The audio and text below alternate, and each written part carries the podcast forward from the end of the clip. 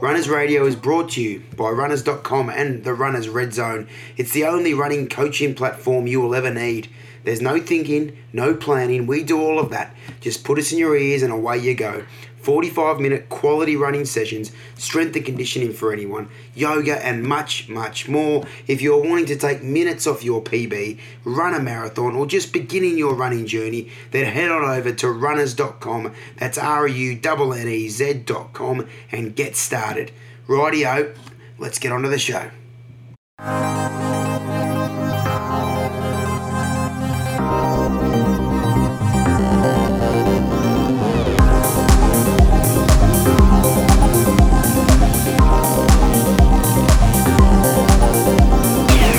G'day and welcome to Runners Radio. I'll tell you what, our guest today had one of the purple patches in middle distance running in Australia and probably the world for a period of time there. Um, it's a privilege to have her on, a fellow Victorian, 2012 Olympian, and all round superstar. Welcome, Kaila McKnight. Thank you. Thank you very much for having me, Rick. Kaila Hutchinson now, married name. Yes. Going by that. Got to go by that. The listeners would definitely know you as Kaila McKnight, though. A real purple patch of vein, of form for a good seven or eight year period. 1500 meter runner predominantly, but stronger, uh, strong, just as strong over 3000 and, and the 5000 as well. But to take us right back to the beginning, Kaila, um, Olympian, dual world champion, representative, and all these things. Where did it all begin for a young Kaila in Gippsland, Victoria? Uh, well, it did begin in regional Victoria. So I'm from right down the bottom on the way. Most people would know where Wilson's Prom is. Uh, I grew up on a farm on the road to Wilson's Prom um, and did all my schooling down here. And um, I was a kid who loved sport. I think anyone who knows um, anything about the country, kids in the country really enjoy their sport. So I've got two older brothers, and I was heavily involved in anything that um, was outside and was competitive. I was involved in that. Little Aths wasn't really that exciting for me, probably more into the netball, basketball, swimming, those sort of things when I was young. And um, yeah, it just kind of continued on. Athletics wasn't really a thing or a competitive thing I did through school, um, but was probably a bit lazy. Um, to be really, really competitive, would come top three, four in the state. And then if I put in a little bit of work, I'd go all right nationally, but don't have, I have one junior national med, uh, first place. And then when I moved to Melbourne, I actually just go back a little bit, I had a coach who was connected to the Knox Athletics Club, which is in the eastern suburbs of Melbourne. Um, a gentleman who is a huge influence on my life. He um, used to coach me by correspondence as a kid. And as I said, I was probably lazy. He'd fax them back in the day, my little training programs um, from 12 to probably 15, 16 years old. And I'd do some, take some, leave some. Um, and depending on what I was doing that year, whether I was playing netball or, you know, and then turned into chasing boys or whatever I was doing. Um, so he, when I moved to Melbourne to go to university, when I finished year 12, I was doing no sport from 16, 18. I probably made the big mistake of what many girls do and stopped playing sport, um, whether that was through burnout or I thought I was focusing on my studies. Um, and then when I moved to Melbourne to go to uni, I actually had the opportunity to just go down the track and thought I'd just, um, I was more to make some social connections. I'd moved um, an hour and a half away from my home um, in a share house in the eastern suburbs and um, went down the track one Tuesday night just to say good day to Richard, his name was. Um, um, and he still had a group of kids down there. And that was the first time I actually had the opportunity to train with other kids. So I saw these kids and I thought, oh, this is a really great, I might come down and do this a couple times a week. And from there, um, as an 18 year old or nearly 19 year old, just started university, I started with a 10 minute warm up and kind of took four or five years to progress up to whether it was state level, breaking my PBs from a young kid and then up to a state level and then national level and then um, on a world level. So that kind of where I kind of grew. It wasn't something I, a lot of people to go to the Olympics, they kind of have a dream from a really young age. And I didn't really have that. Um, I just liked it and it probably came a little bit easy and I wouldn't do the work. But when I got a little bit older, I just wanted to get fitter, just wanted to get better.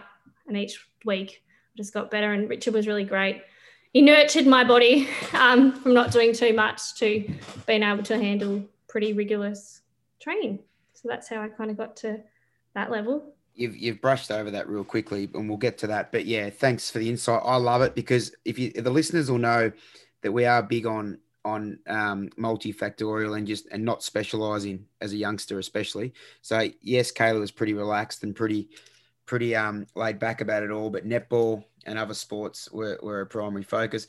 I also love this story because of the heights you got to. And I, if you're listening in your car or having a jog at the moment and you feel like you're just not anywhere near where you want to be from a fitness perspective, like you were there, you were there only five or six years before you ran an Olympic semi final, like eh, in a blue ribbon event in the 1500. So you you felt not great physically and, and all these things and just didn't you weren't very active. So take us, I guess, how you you progress at Knox. Now is it Richard Huggins? Is that is that Yes, it is Richard Huggins. So that's a, um, a an incredible coaching performance in itself to build the trust, um, I guess, and to build that relationship with yourself via fax or, or and all those things. But to have and then to clearly just um, nurture you back down. And like you said, not not not an easy effort to get someone who has been studying or partying or doing all that and not not running consistently, and to take you progressively, incrementally, and intelligently to the levels you got to, and of course onwards um, with with the other coaches we'll get into later. But so give me give me a bit of a lowdown of your first six, 12 months back running um, I guess they're AV meets, or or were they even? Athlete, yep. So yep. take us through that. Um, so initially, obviously, it was probably early in the year. So I think the Australian athletics season had probably finished. I think it was probably March. Um, by the time I'd kind of gone down there and I just finished year 12, I just started studying in the city.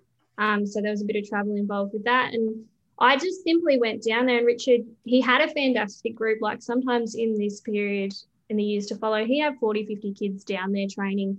Um, and they vary in age. I was probably being 18, probably on some, like on the upper edge. Like there was probably some kids that were early 20s. Um, he had a lot of success previously with um, some kids doing really well nationally, but he had a fantastic nature and he's just, um, there was never any pressure. Like it was never, um, there was more for, it was fun. And even when I was competing, like he'd come over and watch me internationally and I'd change coaches further way down the track. It's always about just having fun, have a smile, enjoy what you're doing. Um, and for me, the huge benefit to having a group. I was grew up in country Victoria, didn't have that opportunity that often. Um, so coming down, meeting some kids, making it fun, putting me in. So I started with a 10 minute warm up. Like there was kids probably six years younger than me. And for an 18 year old girl, that was, you know, that's hard work. But um, just starting to do the, the, the technical things right. So doing a warm up, getting myself warm, and then having a little go at a small session, probably a bit tiny.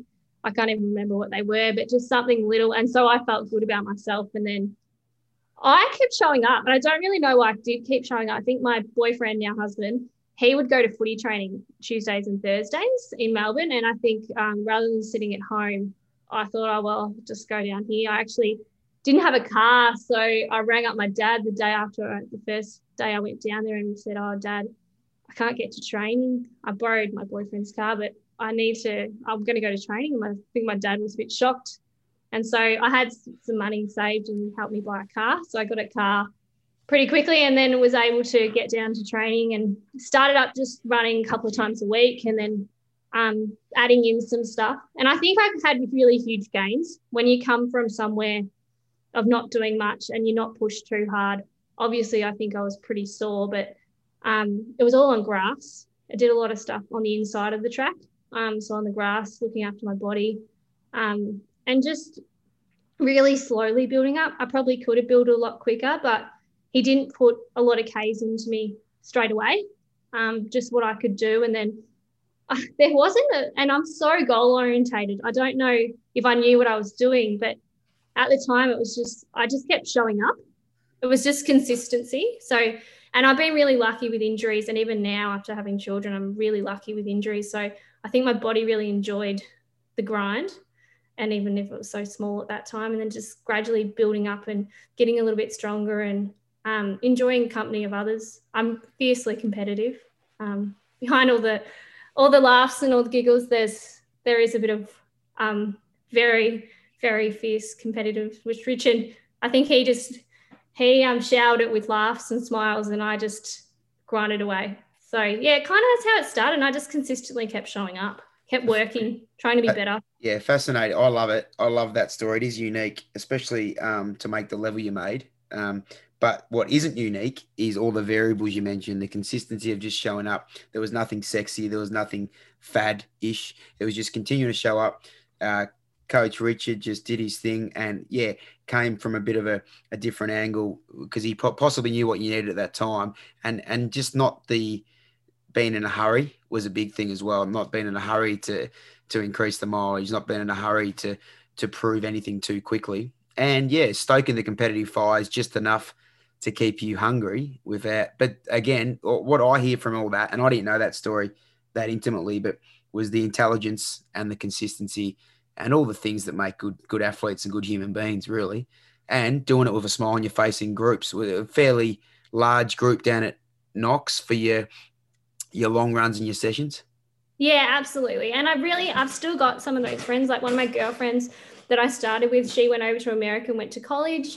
Um, and we're still like best great friends now. And one of my mates um, I trained with and traveled the world with. So we were both able to be successful and he's hoping to have a crack at his fourth Olympics. So we've, yeah, I had really great people and people striving to be better, like in terms of whether we were trying to make the state championships or do better. And it was interclub. I started out at the AV interclubs and just trying to, um, I'm hugely driven to improve my time. So if Richard gave me a session, I could have been just 400s. Um, he would i just want to better it like each time. So that and even now in life i can see that. I'm trying not to get too involved in things because otherwise it's it's all on.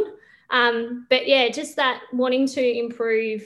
And yeah like you said he understood what what kind of athlete i think i was. As a kid i'd come down to the last state championships when i'd done a bit of training and with 200 to go to teach me race techniques he'd stand with his arm up high in the air um, and just let it down. And that meant that I had to sprint. And I was just so, like, so competitive that as soon as I hit the front, I didn't lose many um, in that little period of a 12 year old. And I was pretty tall. I'm pretty tall for a girl and um, I stood out. But Richard, I think he knew me so well that he just let me, let me, um, he just lit the fire a little bit. And I, I was really happy to come to the party to make it really competitive with Jeez, anyone he did a bloody good job, didn't he? Um, tell tell us about that period. I guess you, um, I know you're at uni still, and you're you're trying to um, get yourself at a in a good competitive level. When did you? When was the day? Was, was there a particular day or race you go?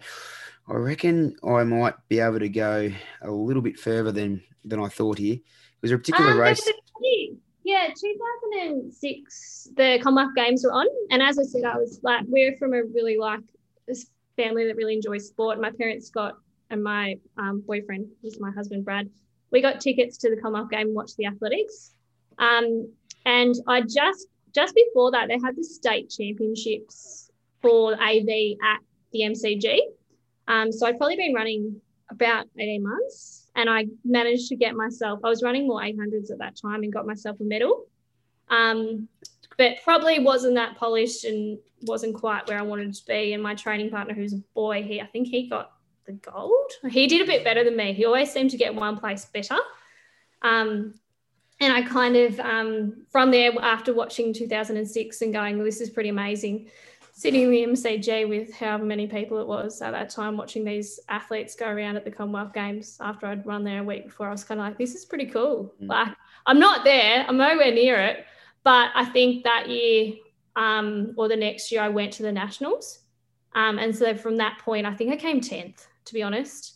Um, and then that point, I wanted to improve every year. So the next year, I loved the competition. The training, the training was done to do the competition. There was, I enjoy the grind, but I love the race, and I still now like um, anything. If it gets, I managed to turn it off, but there's certain things if I know if I get too involved, it'll get too competitive. Um, but yeah, that time I think I came 10th at nationals in the year or the year after that. I'm unsure of my time. And then I think I came fifth the year after that. And then I got a medal um, at the nationals in the 1500. By this time, Richard had talked me into running 15s as opposed to eights. um, so I'd always hated anything longer than I needed to do. So he got me um, into the 15. I got by that time, and I think I came third. 2009, I had a real crack at Sarah Jamieson, who was a real. Um, I started doing some gym by that time, so I really started working a little bit harder. Um, and for a woman, it's really important. I've got huge benefits by doing some um, strength and conditioning. And my mileage was up a little bit. I spent a lot of time running with boys, um, which helped for me. Um, my body was really hardy. So being able to do those long runs at Lysterfield in groups or up at Ferny Creek, um, I got a fair bit stronger. And yeah, got a medal at nationals. And I remember I wanted to be, I think it was second or third, and I had a real crack at Sarah Jamieson. And she obviously wasn't in shape. She normally go to Europe and get really fit. And I thought, oh, I'm a chance to try and get better. Next year, I might get a win. Yeah, oh, that that was that this summer of 09? Yeah, 09. And oh. I was picked up after that. Nick Bideau um, invited me over. I went to New Zealand first in March, just after or between the nationals. And I ran at the big Melbourne Track Classic and came second. And I was running massive PBs by this time. So I was running probably four, five, six seconds over 1500. I reckon I went from 420 to nearly 410 in a year, uh, or somewhere around that. Um, so every race was so exciting because mm. I just, I'd be competing for the top three or whatever, and I'd be getting PBs. And that's all I really, like, I couldn't care that I got beaten on the line because I ran a four second PB or whatever. Um, and then I had an opportunity, I got a call to go overseas. Um, and I just was in my last year of my uni degree. I did a commerce degree at this time. Um, my husband, he's a school teacher and he was working. And I think I'd worked out what I'd understood some of the important things like sleep and recovery, and I started to eat better.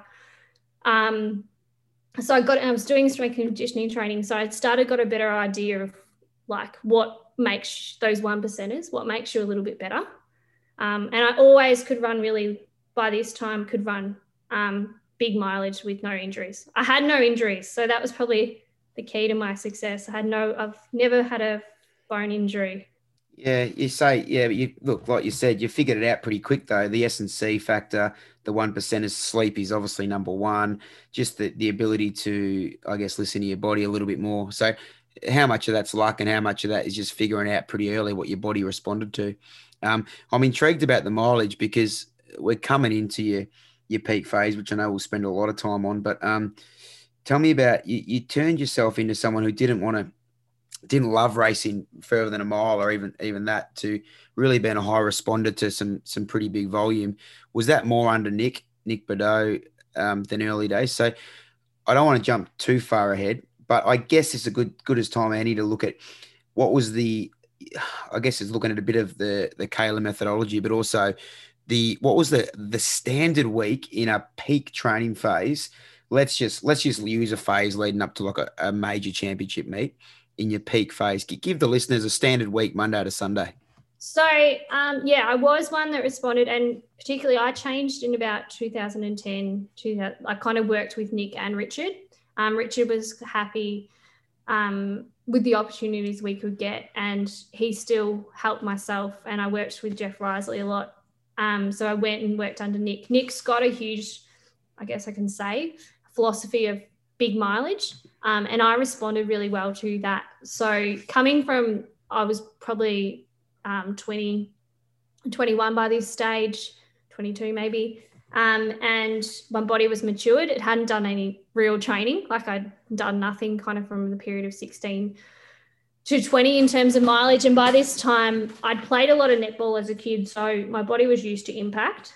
Um, I also grew up on a dairy farm. My parents, I hated milk, but they made me drink milk.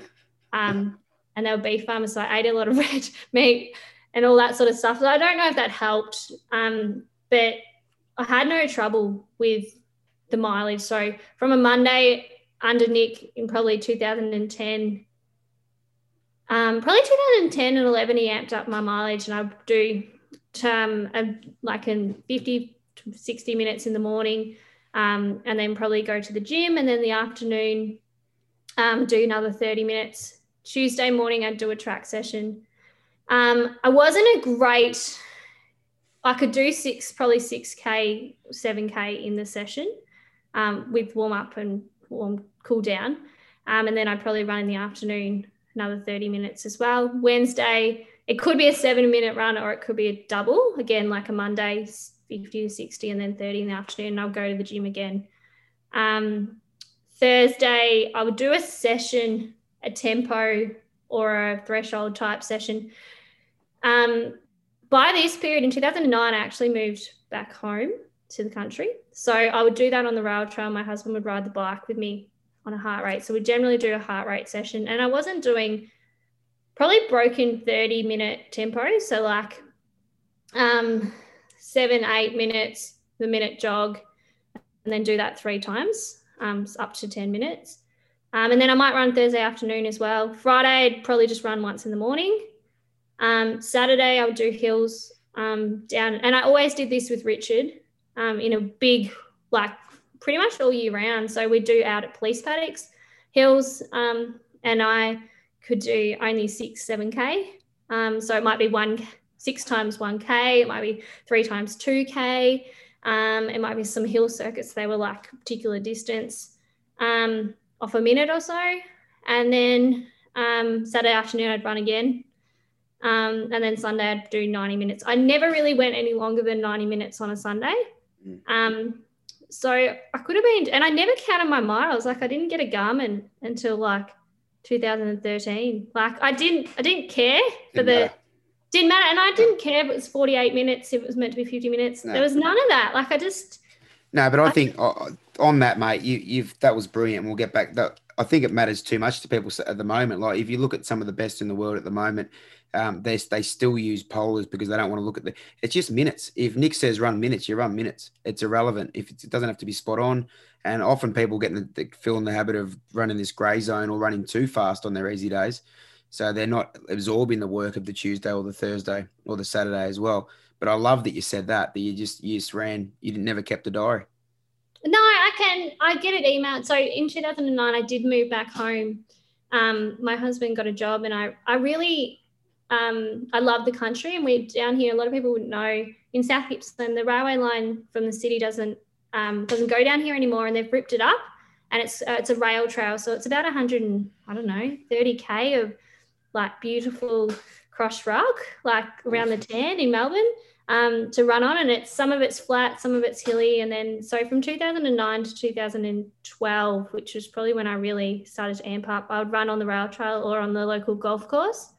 So I do like a lot of my morning rounds on the golf course and then a lot of my afternoon runs out on the rail trail. And I just ran and enjoyed running. I was always, and by this point, I, I did, I did have goals. Like I wanted to be better. Yeah. So I would spend, we don't have a track down here. So I go to Melbourne two days a week, three days a week. I'd use the Victorian Institute of Sport 2009. I got into the Institute of Sport and I'd use their gym.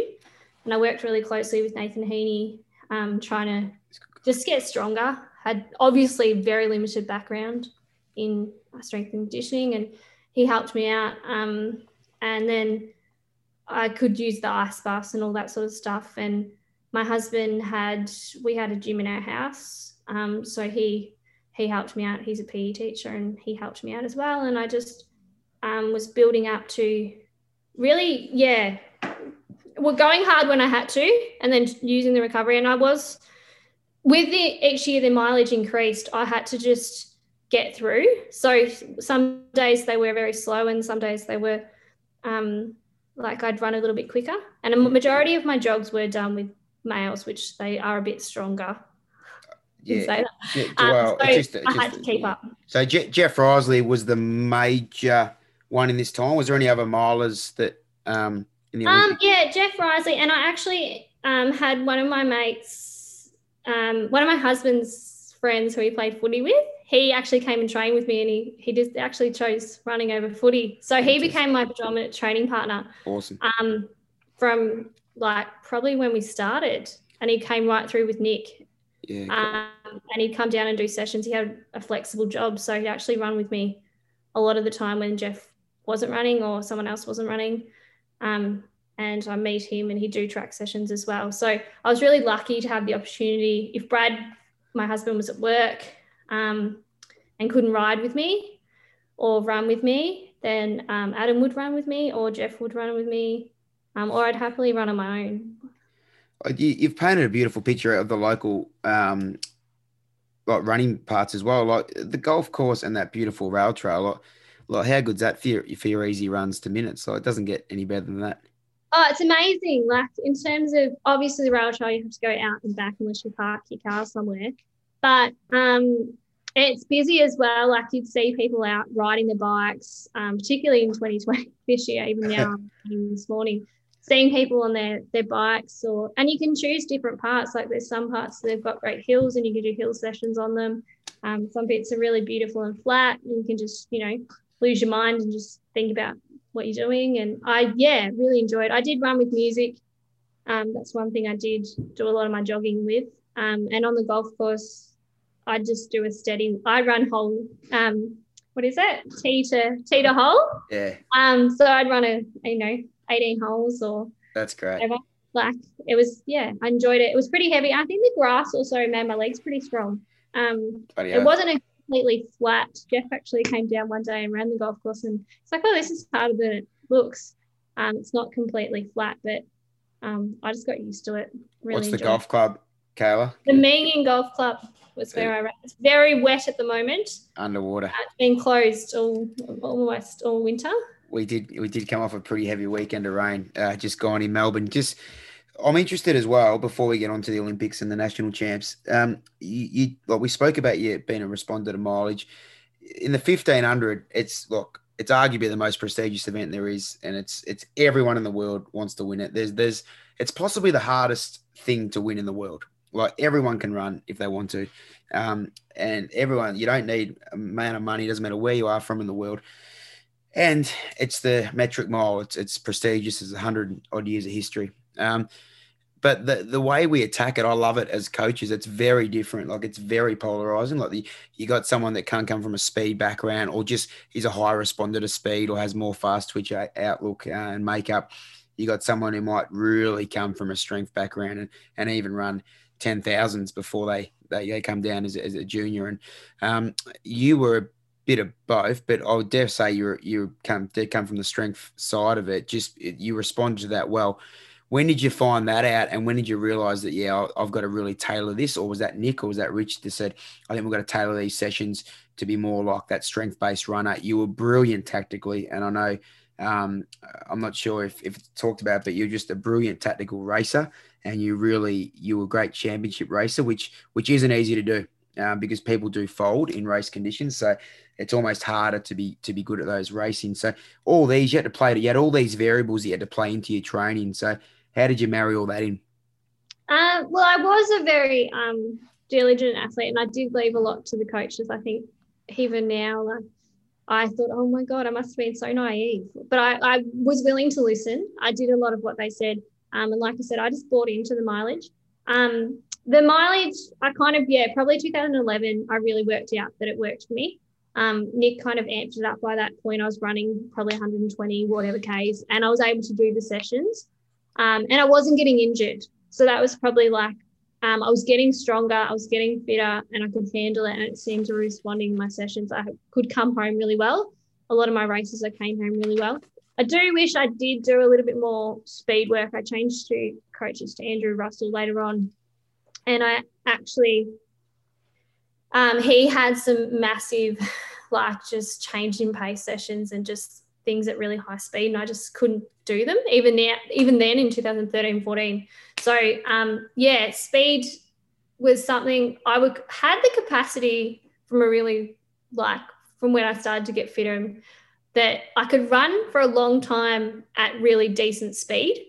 Um, so you know anything 400 500 600 to a k I could actually just maintain a really decent pace. So 1500 kind of worked for me. It's probably the top end speed. Um, I needed to train in a little bit more. Um, but that came like um, 2012, I think we really got that right um, for the Olympics. I could, I did a PB over 800. I run around, I think 202 or 201 in training, in a training session. Um, and it really worked in my favor. So yeah, I got a lot of strength from the distance, the real distance training and then I could actually I just naturally had that like could hold a really lo- long long kick for yeah. a really long time. It just naturally came, and I knew my strengths when I raced. I really did know my strengths. I knew that over the last 200 meters, I could be stronger, but I wasn't necessarily going to be faster. And that was in Australia. Um, so overseas, I was going to get eaten alive mm. in the last 200. So I had to either be ahead and make, and then the competitive, like your adrenaline kicks in yeah. and you don't want people to pass you. So I think I knew my strengths. I knew what I was, and I was tactically, I, I loved a race. So anything, if I was going to use anything to my advantages, I knew where I was at. And I, I knew what where I was at in my training. Like Nick and Richard were both really good at that. I knew whether I was fit and I was confident. I remember I went to a race somewhere and they said, You got plenty of swagger, like in Australia. I was like, Excuse me? But I was really confident. Maybe that was the high mileage. I'd done the work. Mm. Um, and I wanted to, and by that point, I'd done some work with some sports psychologists and I wanted to rock up to a race and know that I would be able to compete, whether I was good enough or not. But I wanted to be able to um, show up and be confident in myself and Brilliant. say, like, I'm going to own this. Yeah. They have to beat me in Australia in particular. Um, so I don't know if that was swagger or it's just like, well, I've run 120 Ks for yeah. however long. I'm not sure that oh, swag is it's confidence. It's certainly not. Uh, if you want to show up to a, a, a starting line any other way, uh, I think that's a great way to be. And you, you do have confidence in the training. Like if you've put down 18 months of work that you know is pretty spot on, and you've played your strengths, then um, you're allowed to. I, I, definitely would not have um, described you as being over like arrogant or anything. Like you were very. You no. took you took everything in your stride, and you were brilliant with that. But I think a confident swag is well, every good athlete has to have that. And if you don't, then you possibly uh, you're just going to be an also ran. But yeah, that's brilliant. I love the articulation of the um the way you, you found you just listened to the boys and you, you kind of knew where you're at um, and what worked for you. Um, coming into that period, I'd love to know about that period of the national champs around 2012. So you've already been to a couple of major meets, world champs. Um, we won't gloss over that, but we'll spend a bit of time on your overseas racing. But you were a double national champion in 2012. That, that was that what you felt to be just you, you started to get it right. You started to go there, stuff starting to come together. Well, 2011, I so 2020 I went to 2010. I went to the Commonwealth Games in Delhi um, in October, and I really struggled to get there. And I went. It was in October, really late in the year, and I just missed. Like I was done. I was cooked. I got there and didn't even make the final.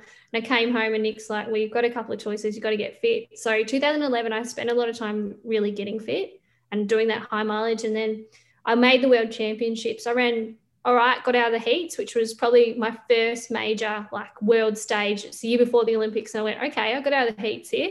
The semi, I got eaten alive. Um, but it was, I guess, a really big step forward from not making the Commonwealth Games final to making a semi final at the World Champs.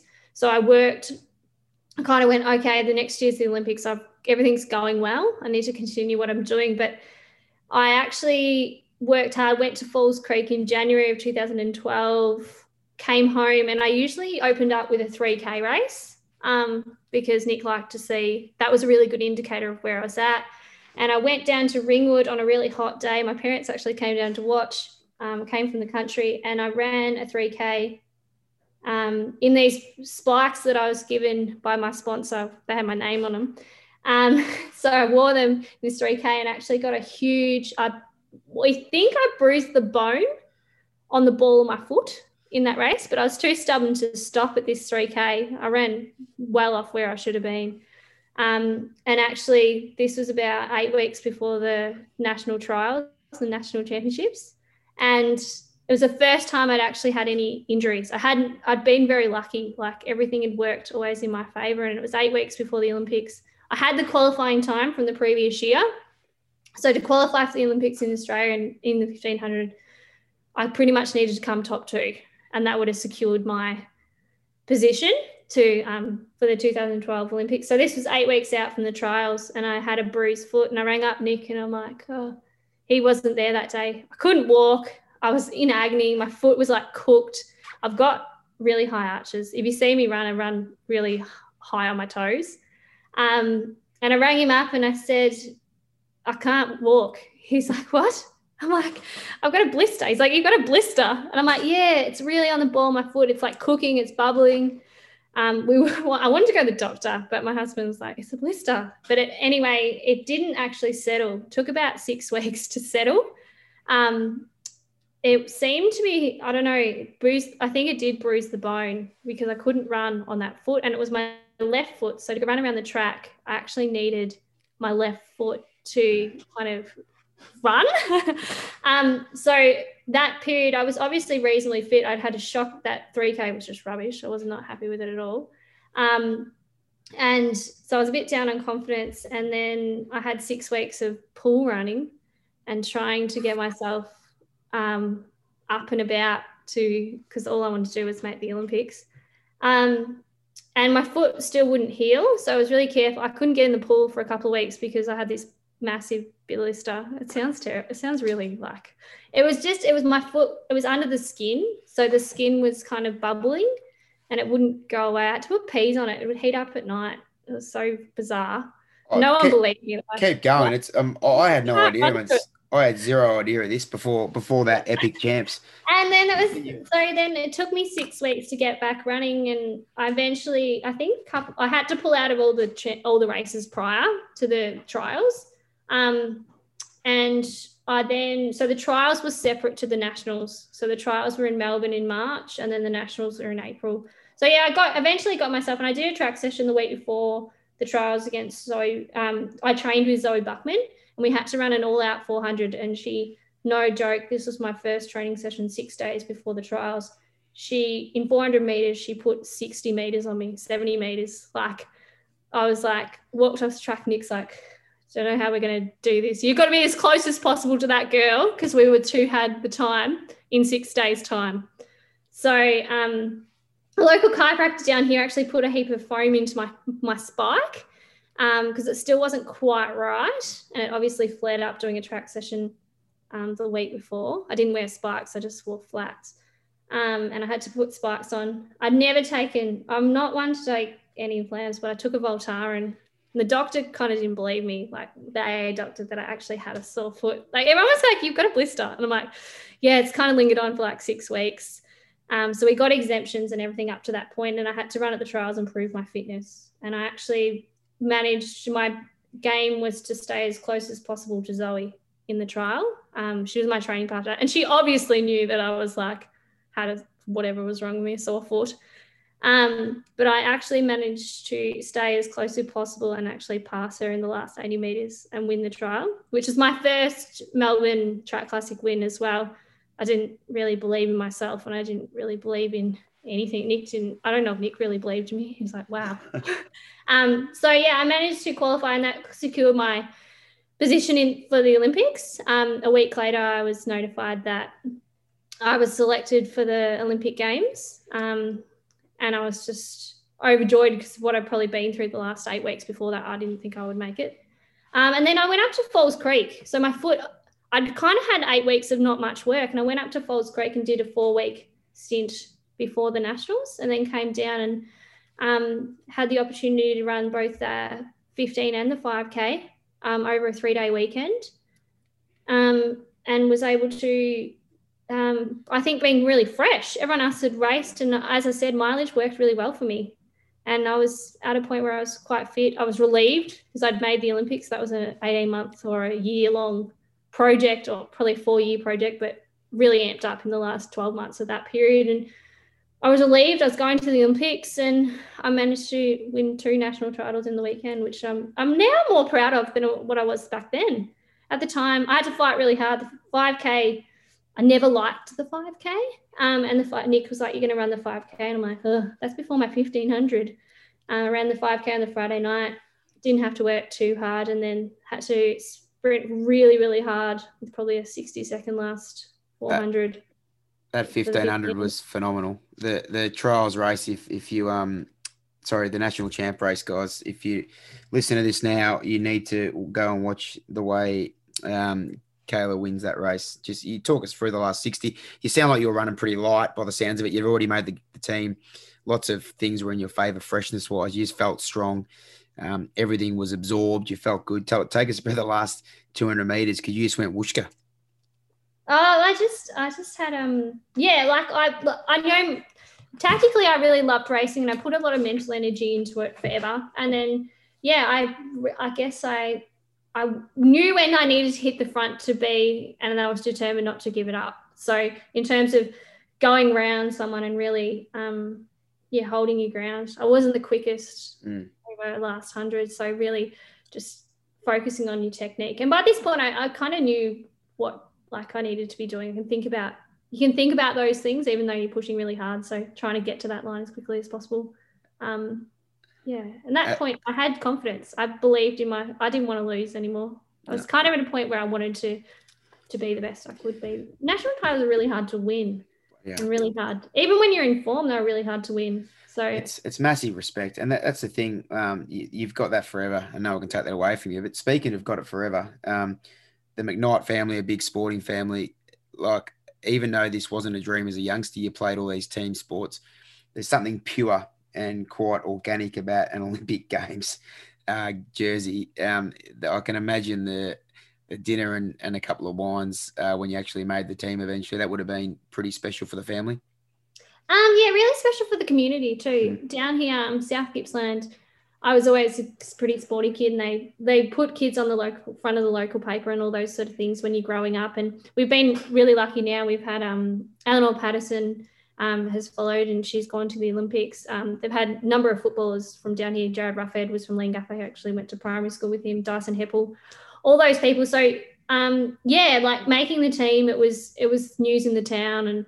I was living down here, so it was really nice. Um, my mum, I think they spoke to my mum more than I did, more than me. They um they she'd go out and they'd ask how I'm going and how my preparations and all those things. So um yeah, like I made my husband, he was a school teacher in the town. So all of those things, it was really important for the community. I really I really valued their support. It was really nice. Um, you know, some days you just want to hide, but most of the time it was really nice to have that support. And they'd get up, they actually got up and watched me uh, at whatever time I ran, three in the morning or something. Um, so that was really, really nice to have the community support behind me. They were they are happy to so happy for you. And um, yeah, it was it was felt like you were running for a little bit more than yourself. And I never felt my parents and my, my partner, they were because I was with my husband from like the kind of the beginning. Um, they made a lot of sacrifices and even my brothers in terms of like family dinners and all those sort of things they had to eat what what i needed to eat if we do those sort of things my husband you know you couldn't go places we missed a lot of things and i i never saw them as sacrifice because i wanted to do it it something i was determined to do but um, the people around you was really nice reward for them as well um, to make the olympics um, yeah, I, even it's more so now. At the time, I didn't really think about it. Like you know, you you really focused on what you're doing. My parents came over as well. Um, my husband he actually took a term off work and came over and trained with me for the the period over in Teddington, and we got a house and all those sort of things. So um, it's a really nice. It was a really nice experience that I was able to include the important people. My aunties came over and watched me run, and um, I'm really proud of how that panned out, um, as well as I guess running the best I could in that Yeah. period as well. So um, that's so so beautifully said. It's so much more than an individual out there running three and three quarter laps. Um, it's so there's so much more gone into it, into the background of it as well. Like you said, the sacrifice, just just the care. They they genuinely care and want to be there as well, and want to see you extract everything out of yourself. That's so well said, buddy. Tell us about the um the village. Um, was it? Did you have much time in the Olympic Village? Did you would you just do your own thing? Was it everything you expected, or you gave it no thought? Uh, we did, I did a lot of work. So prior, I worked really closely with a sports psychologist because obviously my first Olympics. Um, you don't know if you're going to get another opportunity, and I worked really hard in the period, so what to expect and all those. She was connected to the Victorian Institute of Sport, so she knew she'd had a lot of athletes who'd been before. So I thought about, you know, what's going to like when do I enter the village? Um, athletics is in the was in the second half of the Olympics, so the swimming was on first, and then the athletics was on second in the second week. And then the 1500 was actually on, I was probably like this three days before the closing ceremony. So I was on pretty late. Um, I was really lucky. Nick obviously had athletes but prior to me who had been to the Olympics. Um, he knew what worked, what didn't. I had the opportunity to we were renting a house in London, so we didn't have to travel um, from an overseas to fly in. I was already based in London, and we had a house rented um, over there. My parents flew in a couple of weeks beforehand so that I could see them. I got massively homesick every year that I travelled. Um, so 2012, my husband over with me, and my parents came over to see me prior to the Olympics. Um, they were all things that were put in place to make me as happy as possible. Some athletes are like the other way; they just want to be completely focused, isolated. But I always loved my having those important people around me. Richard um, Lynn flew in to my girl uh, friends flew over. Um, my aunties flew over, and I met them all prior. Then I went into the village I went to the opening ceremony and I was able to march because I was on so late. So we actually, I didn't, wasn't in the village at that time. I caught the train in from Teddington, which was about, I think we had to leave like in the middle of the day and the ceremony was at night to be there and ready and all that sort of stuff. But we could go in via the village. So we went in the village, had dinner at the village and then march. It probably took like, took hours. It probably took like 10 hours, the whole exercise. Um, but we weren't going to miss it. Like everything was um, geared towards that. And my training partners. So we'd all, because we were in athletics and we were on so late, we had the opportunity to do that. Um, and we we rushed home, and I think we saw the lighting of the cauldron actually back home. So we marched, and Australia being A was really early on. Yeah. So then we got out of there, and we'd been standing up for so long, went home, and it was such a buzz. I remember one of my training partners, he said to me, "I've never seen you so happy." But I it was that realization of like, yeah, it was quite pure the moment when you if you've got I wasn't worried about my competition. I was in the peak. I'd done the, all the work. I'd done all my sessions and I was kind of at that waiting period. And then I entered the village, I think, um, after the ceremony in probably about four or five days. I had a couple of choices of when I wanted to do that. Four or five days before the my race, and I actually roomed with um, Benita Willis, um, she was, I think she'd done three, four Olympics. She was running in the marathon um, and she was kind of on the end of her um, career. So it was really nice to have her um, as a roommate, along with a lot of the other female distance runners. We all had an apartment together. Um, and I just soaked it all in. Like I just was such a almost like a little kid, but I wasn't overwhelmed. I just did my thing. Um, was so happy to be there. Just followed, you know, went around, had a look, uh, had the opportunity to take my husband into the village. Um, you could take someone in. I just, I was really, um, it was a really great experience for me. And I just I actually slept in on the day of my first race. Like, okay. was like, shouldn't you be up going somewhere? And I was like, yeah, I just, I was so focused and so relaxed. I couldn't have done anything better in terms of in my preparation, like looking back like there was um yeah and i just i rocked up to the track and it was almost surreal. Like i went the call room was a really long time and i went to the race and yeah i i remember the heat was in the morning and i like had slept in so i was in a bit of a rush probably like 10 minutes like it was nothing. Um and i kind of went to the race and i was like oh i didn't put my head up because with the 1500 you've got to walk almost the whole way around the track from the tunnel and I kind of got over the point the year before of like people slapping themselves and hitting themselves and really carrying on in the call room. Like I was over all that. I kind of knew there was another Australian, Zoe was in the other heat. We'd done all the scenarios. I was so prepared mentally with what I was going to do that I was, I was just, there was just all, all, automatically like there's no nerves. I was so calm. I was so confident with what I was doing. And I walked around the track and I didn't put my head up. That's the only thing I didn't do because I was like, I just need to get to the start line, do what I need to do. I'm not nervous, but I'm just need to do what I need to do. And then I got there and then I ran and whatever. And I think, I think I just qualified, but I was so confident that I'd qualified for the semi. Like I didn't even worry about. It. They're like, you could have like they could have beaten you. I think I was the fifth qualified. And I was like, no, nah, I was like good. It's all good. Mm. And I walked up and I was really happy. And then I remember the semi final. Um, I stood, had to stand next to a British girl which in the London game, standing next to a British girl when they announced her was like craziness. But I remember when I walked out, I took in all of the crowd, I took in everything. I picked out, I think I'd nearly picked out um, half the Australians because compared to all the British. And I, I really enjoyed the experience because I thought, oh, this is the last one. I need to really take it all in. And I stood next to a British girl on the start line. And they cheered so loud. And I was like, oh, but it was just yeah, I was really lucky. I had a really good experience for the the Olympics. I know I've gone a bit further than what you wanted, but not, yeah, not at all. You can't really you can't you can't go too far on that stuff. I love it, and it's you said all. I'm just so glad that um like no one would have not many people would have heard that. So thank you because it's just a really nice to hear. Like it's so genuine, so authentic, and and really good. Um, a, a young country girl who loved her sport on the biggest stage of all with her family around her, which, which is beautiful. And yeah, not overawed and just took every moment in the stride. It's pretty amazing when you're in that kind of race in a semi final, when you've got the home country runner right next to you. And like, I can't imagine the roar because um, London Olympics w- was massive and they were hugely patriotic for um for their distance runners on the track. So that that's that's massive. Did you tell uh, last bit on the overseas stuff, and then we'll get into some some quicker fires. But um, how did you? You said you got really homesick. What was your? How many winters, Australian winters, were you in the Diamond League? How many was five or six in a row, uh, as a rule? Like how many summers were you over there? European summers. Well, I think I did five out of six. Mm. 2013, I um, had a bit of a down year after Olympics, and I changed coaches and all that sort of stuff. But yeah, I think I did um, from the beginning. So 2009, I used to get homesick. Mm. And there was no reason for it. So 2009, I went to the World Uni Games and my parents came over, but I cried almost halfway to Europe, I reckon. Like, I don't know if I knew what was. Collected a silver there, though.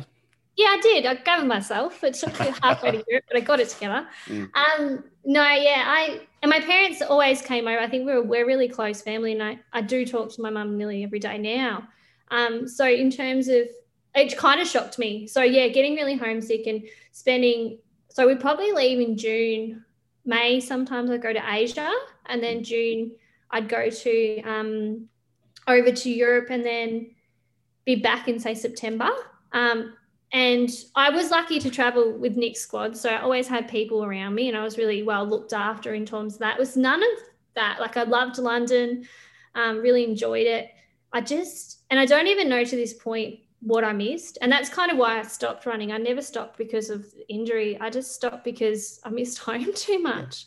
Yeah, that's um, that's, that's that's great. It's, it's just yeah, in terms of I just missed um so we did put things in place. So like I said, people came over. I always I needed some time to adjust to jet lag. I had trouble with that. So when I went over there, um, I probably need six weeks six to get weeks. my legs under me um, to, to perform well. I might do yeah. a race for, after four weeks, but I needed really six weeks to be, and it was Olympics. I had six weeks.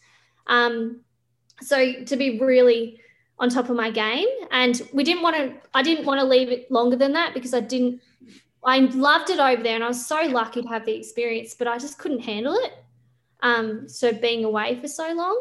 And now I look back and I'm like, why? But it's it would be the same now. I'd 100%. still be the same. You never look back. Um, and like you said, you had six summers over there, five summers, and you got to. Yeah. So and, and I, I went yeah, and I really enjoyed. Like I was lucky enough to run in the London uh the of London Diamond League. I ran in the Monaco Diamond League. Like Nick gave me fantastic opportunities, yeah. and every year I did have some success. Like you know, 2009 I got a World Uni medal, and I did have like I always had really good experiences. I just um, struggled with the, um, yeah, I just struggled with being homesick and everything. So in the end, 2012, I took a lot of stuff with me.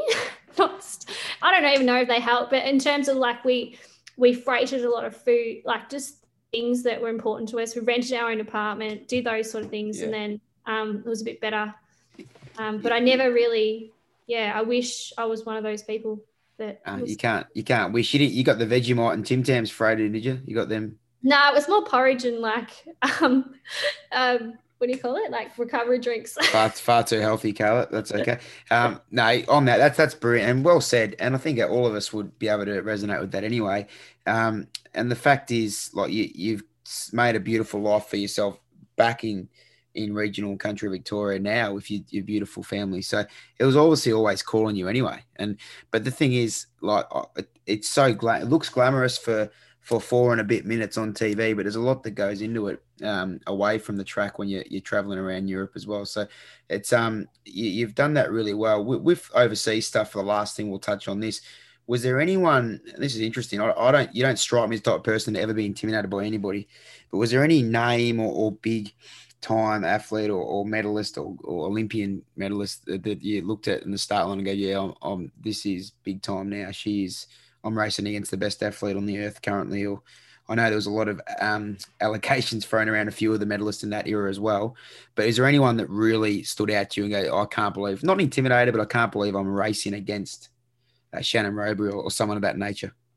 Yeah, it was, and the Americans. I think we, as um, Australians, we looked at the Americans and we looked at the um, British, and we kind of compared ourselves to them. Um, yeah, Shannon Rowbury was amazing. Like those two people, they've been doing it a really long time. And they've done it really, really well, and we were kind of chasing to be better to get to that point of running fast, like running that four minutes. You know, having a go at that and then doing it consistently. So those people, um, Jenny Simpson or Jenny Barringer at the time, she was someone that um, was another one of those people that you looked at. wasn't intimidated so so much, but just we need to be as good, like to be on the world stage and to be getting into those races. We need to be getting to that level. Um, and I didn't never got to that level, and there was you know various things, but Americans also carried themselves with confidence. They they they owned it, like in terms of if they thought they were going to do something, they they would be verbalize that. I think Aussies we had that like inner confidence, but we didn't really walk around and say it so much, um, which is it's something to learn off. I kind of like was resenting it initially, and then I was like, well, I need to be like that. I mm. need to, and even in the world, like in my how I apply it to my life, like if you want something, you've got to chase it and you've got to, you know, visualize it and you definitely need to be accountable to that. You need to say, I'm going to do this. Um, so yeah, those type of people, I think I learned a lot off and yeah, it wasn't intimidated, but more inspired that we need to, we need to yeah. lift our game. Brilliant, brilliant answer. That's good. Though currently there is look, some really good, um, I guess, American English and of course, um, Australian 1500 girls. Do you still yeah. follow, do you still follow, obviously you would follow it pretty closely? Yeah, I do. Um, yeah, I, I do follow, and they've improved so much, and even with the footwear and all that sort of thing. And I'm not aware of all that stuff, but yeah, the game's definitely lifted in Australia. Like, um, yeah, I'm a bit sad that I didn't. I'm not doing it to to be have a go at those sort of things, and I didn't have as many opportunities. I didn't take the opportunities to run as fast as I would have liked. Um, and now those girls, it's just a done, it's a given, and I think that really would lift you yeah, w- without going down the rabbit hole of, of, of um, technology advances over the, since you've since you've stepped away from the the the elite level, Jesus, it's uh, yeah. Look, who knows what what could have been, but th- let's not go back in time. But look, there's been some good. Look, Jessica Hull's in magnificent amazing. form, amazing, and that's great to see as Australians that love the 1500 it's it's really good to see that kind of stuff so she's done super um with, with the with the sport of running i guess we'll we'll get on to some quick fires now. But tell me about if I'm a young girl or guy, um, and I'm interested in in um, taking my running further. Just just give us like a, a, quick fire advice for the young listener that might be thinking, oh, this is something I might want to pursue a bit more seriously. Um, and I play, currently play netball, and I'm I'm really keen on my distance running. Um, maybe a bit of advice for the young listener. Well, yeah, for me, like, but I've actually started some helping some kids down here, and my advice to them is to have fun, to enjoy it. If you're at that stage where you you are take, want to take it to the next level, um, really listen, get a good coach, and really listen to what they say. Um, I'm massive in terms of holding them back. Um, so yeah, like you don't need to be, you know, running the mileage and the the pace and the times and all that sort of stuff um, at a really young age. So in those early teens and those mid teens, like just slowly enjoy it, enjoy it for what it is. Do it with friends, do it in groups. Um, obviously, 2020s, you know, put a break on that. But um, yeah, really enjoy. Focus on those things that are important, like learning to race and learning to um, learning to know what your strengths are without you know without just building up your mileage and racing to a 10k when you may enjoy a 3k or a you know an 800 1500 um, yeah i think the kids that i've been helping out just i'm just teaching them to learn new learn the important things do the important things well. And then when you're ready and your body's ready and your coach is ready then you can move to that next level. Be really patient. Yeah but consistency like important. Keep showing up. Brilliant parents can record that over and over again and listen to it in the car because that's that's brilliant advice from one of the best. And and obviously you're going to be a super coach of juniors. You're, you're great with kids as it is, but um, yeah, the consistency, the enjoyment, like there's nothing more important than those two things anyway. And yeah, let's not be in a rush and find your strengths. Doesn't matter what you do in life. Like find your strengths and work on your weaknesses, but continue to play to your strengths. And that, that goes for any any sport at any level. But um, that's brilliant advice, buddy. Little bit lighter. Oh, we've got one more training stuff. Um, favorite session or session you derive the most benefit bang for your buck wise? Um, it can be as outlandish or as simple as you want. Um, for me, um, hill sessions was the one that really brought me on, or really like I do that a week out. I did a week out or 10 days out for the Olympics. Like hills was the one for me, particularly girl, um, to make me really strong through my hips, through my core. Um, so um, shortish hills. So yes. um, if you've done like an Airlie Street hill on the side of the 10, so like, or um, longer hills, anything over hills. I did a lot over police paddocks, like over 800s, just running over undulating hills, working really hard, but not my favorite session. Um, so yeah, if you can do them well, if you can do a hill session really well, I think you're you're in a good spot. Um, I, know it takes all types, and I so just if you had to pick between the neuromuscular hills of 15 second bouts or that that aerobic power type 600 800 meter type repetition, um, what what did you derive the most from? Oh, I probably did a combination. Even now, I go out and do a hill session. So I did like the other day, I did 90 seconds, 60 seconds, 30 seconds, like combinations, and just roll through them. Um, so depending on what your, I think that's something that I definitely feel stronger from doing in the week after training. And I know that was a huge benefit for me. Um, th- there's always a place for fast strides or fast, even hill strides, like 15 seconds. Um, but if you can do something longer over six, 800 on a hill, like you're in shape. you're, you can get up that hill and do them like, you know, five, yeah. six, seven, eight reps, whatever, um, and jog back down and do them all at the same pace. Like, you know, you fit. Right you know. Yeah, you are going you're going pretty well at whatever level. Yeah. Um, 400s were my jam though. They're my I I loved them. I still That's love them. 400 repeats. Yeah, 400 repeats. Off what recovery? Well, Nick used to do them. So you do, um, I think, three sets. So three sets of four. So you do four off 30 seconds, and then you do like a lap jog, and then you do um, three sets of that. So you're going to do 12 or sometimes 16. And um, what what race paces were you trying to hold? Oh, he changed the paces, so they vary in pace. So depending on what track, if you did them on a grass track, I did a lot of training at Waverley on the grass yep. track. Um, and I still did them when I changed to Andrew Russell. I still did those, but Andrew was a bit more aggressive. Um, so in terms of, I could do them in low 60s, and then if you're really like, I probably didn't ever do them under. Um, but yeah, like 65, 65, 62, 65, like you the third one, yeah. make it hard. Um, and then yeah, we did obviously depending on your fitness, you could do them slower at you know 70s or whatever. Great block. Yeah, like even now, like I do, I love doing 400s. Oh, it's great. I'll probably have a minute or a bit long, and then have a bit longer recovery. It sounds like um, you're still in fantastic shape.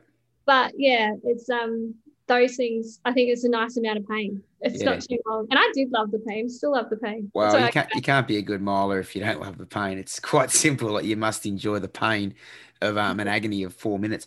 Tell me, tell me about the um the longer stuff, the, the three by two, three by three. Did you ever do heaps of that, or or that was more safe? Every weekend, I would do hills or a variation of a longer session. So in terms of um, we always did K reps. Um, I've done like 1200s miles, all those sort of things. But on the weekends, we would do, it was a six to seven K of combinations of two Ks, one K, um, all those things off a minute. They were the things that I kind of could do and I would do them like they wouldn't be super fast. And I probably wish I really pushed myself to do, you know, 315s or 310s. Um, I could always run 320s like Ks really easily, even over 2K. But I really needed to I where I need to get better is be able to run three minute Ks, mm. like all like reps. And well, I, yeah, that, I've got a bit of a different one, but I want to get to your future because I'm intrigued. But firstly, um, the the the family you got a beautiful family, so you're going to take all these guys. But if you had three things you would you get to take to a deserted island and you're there for 12 months, Kaila, what would you take? Of course, um, hubby and kids are included. Pete, no people, no more people allowed though. Three items. Oh, I don't. Oh, I don't. Really? Um, probably um some shoes. um, no, I don't. Oh gosh. Um, maybe a good book or something. Just sit and. Well, it wouldn't help yeah. with the kids. More, I'd probably take things to entertain my children, to be honest. Good because they're two and four, and they would absolutely go up the wall or a boat to get off the island. Yeah, But- that's, that's very good. No, they're, they're I like those a little bit, little bit left of center. What's the gorgeous kids' names? Tell the listeners. I have um, Finn. He's almost four, and Amity. She is um, just turned two last week. So I'm in that very toddler, toddler stage of um, mummy is everything all the time. But I'm very lucky that the kids um, they go to um, childcare a little bit, and when I'm not working. So today I've got some time to sit down and talk. To you. and we re- and we really appreciate you you taking this this massive chunk out of your day as a teacher, and of course, hubby is a principal. So real busy time, and especially coming out. If you listen to this in, in recent times of Melbourne's pretty heavy lockdown, so you've done magnificent. I know Regional Vic has been quite affected as well. Tell us, lastly, I need to know this. You can go as long or as short as you want. What's the future hold for Kaila McKnight? Oh, I'm not really sure. The future holds at the moment. I'm just uh, happy in my mum trying to stay present in terms of my athletic um, or my sporting. I still absolutely love love sport, and I think I thought maybe when I had kids that it might just all go away, but it hasn't. Um, I had a crack the cracks at a marathon just for a bit of fun after each of my children being born. Um, so I haven't really mastered that. I don't really enjoy it, but I've kind of might have a go at that. Play I play a bit of netball now again. Um, so yeah, I'm doing a bit of teaching, just yeah, kind of coaching a few kids. I'm kind of in that point where I'm I'm just holding back a little bit, just managing my children and going to move forward. Whether I I love running and I still do it, and I thought that once I stopped competitively, I wouldn't do it anymore. Um, but it probably lasted probably about six months, and I still jogged with mates that I trained with. And as I said, I had a couple of cracks at some silly things like marathons and silly things that not that seriously. I'm committed to not training too hard for them because I know if I get too involved, it'll become too much. It's a good way to look at it. Like I actually saw, like obviously a mutual friend of ours. I think you paced him for the Great Ocean Road, which obviously is, is a bit over the marathon, and it's it's point to point, and um, you did that. It seemed you like you did that with ease. I'm not sure how you felt at the end of it, but um, you, it's one of those things. You're right. Um, someone like yourself who's been to the pointy end, if you at the moment prioritizing kids and and but you sound like you got a great balance, which is beautiful, but one day you'll pull the trigger, I believe, on a couple of big road events, and whether it's the marathon, that'll be great. And and then coaching wise, I think you'd be a great asset to the sport, um, especially in regional Vic. So if those things um, are a bigger part of your future, I think would be would be quite um, lucky for that. What about uh, the marathon? Tell us about if if you did have a genuine crack, like you, you'd really go after a big a big city event. You reckon? Um, yeah, I have been watching him. So my husband's run a marathon. He's run under three. Um, he, um, like I said, I think earlier, he's a very committed man when he commits to something. Um, and we do have the, we're very lucky. We have a treadmill in our house, so there is opportunities to train all hours of the day or night. if We wanted to. Um, I was so jealous of seeing the big city marathons and overseas. So I have thought of, I've done Melbourne and I've done Gold Coast um, in Australia. Um, Melbourne, I did on my own and probably was my the worst of my life, day of my life. I, I vowed that it was harder than childbirth. What Um, day? Because we've had a few humid ones lately. What do you remember? What year? Yeah, it was it was a bit humid and it was um I was probably three years ago, uh, the year after I had my son, 2017. Um, so I had a toddler and he didn't sleep much the, the night before. No excuses. I got it done, but I didn't enjoy it. So yeah, I'd like to maybe when my kid's a little bit older, have a big go. I love London, so I'd like to have a go at London or New York, um, more because I just want to go over there and have a holiday. But that might be put the brakes on for a little bit of um, uh, till we can travel a bit more. But my husband, we did vow to have a crack at Gold Coast this year, which when it went virtual, we kind of lost all motivation. So I will have another go. I'd like to, yeah, run.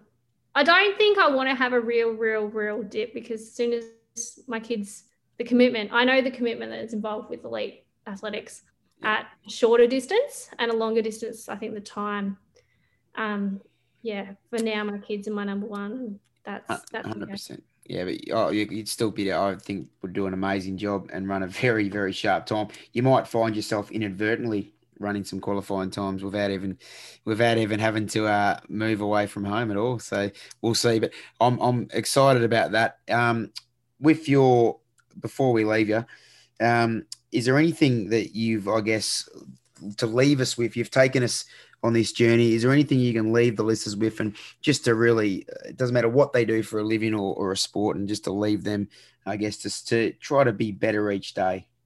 Oh, absolutely. That's a massive philosophy in my life each day. And athletics, if it taught me anything, it's that you you are what you make. Um, albeit, as I said, I had no real huge dreams to reach any heights in athletics. And in my life now, I'm at that point where I've had my kids and I've had that little career break. And it's about, you know, making what you can of it and being the best of what you like.